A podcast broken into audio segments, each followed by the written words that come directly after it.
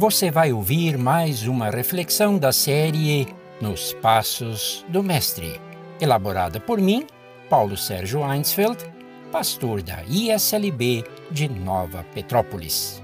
Tema de hoje: Orar e Decidir. Lucas 6, 12 a 16.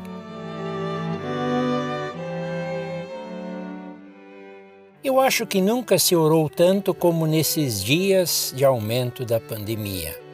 Aliás, orar é tarefa para todos os tempos e dias, não só para tempos difíceis como os nossos.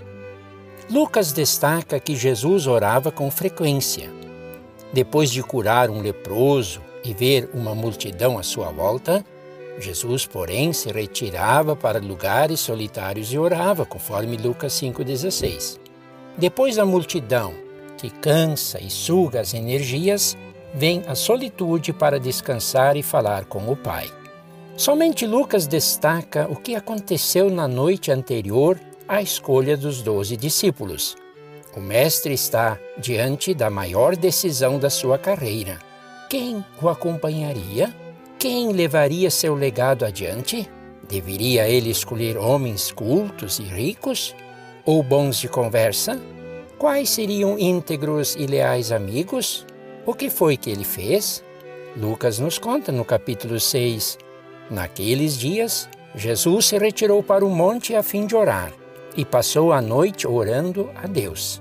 E quando amanheceu, chamou a si os seus discípulos e escolheu doze dentre eles, aos quais deu também o nome de apóstolos: Simão, a quem acrescentou o nome de Pedro, e André, seu irmão, Tiago e João, Filipe e Bartolomeu, Mateus e Tomé, Tiago, filho de Alfeu, e Simão, chamado Zelote, Judas, filho de Tiago, e Judas Iscariotes, que se tornou traidor.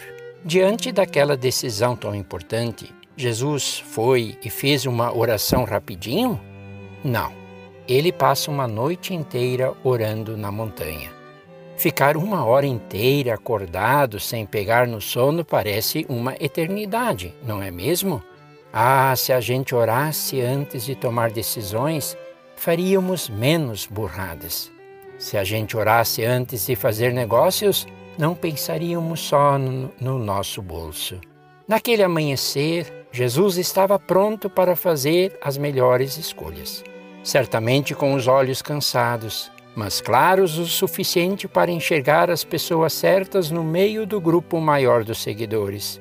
Deus o orientou para que escolhesse quatro pescadores, um cobrador de impostos, um revolucionário e outros cujas profissões não conhecemos.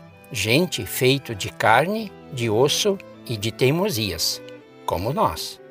Este grupo Jesus prepara, corrige, ensina. Este grupo nos representa.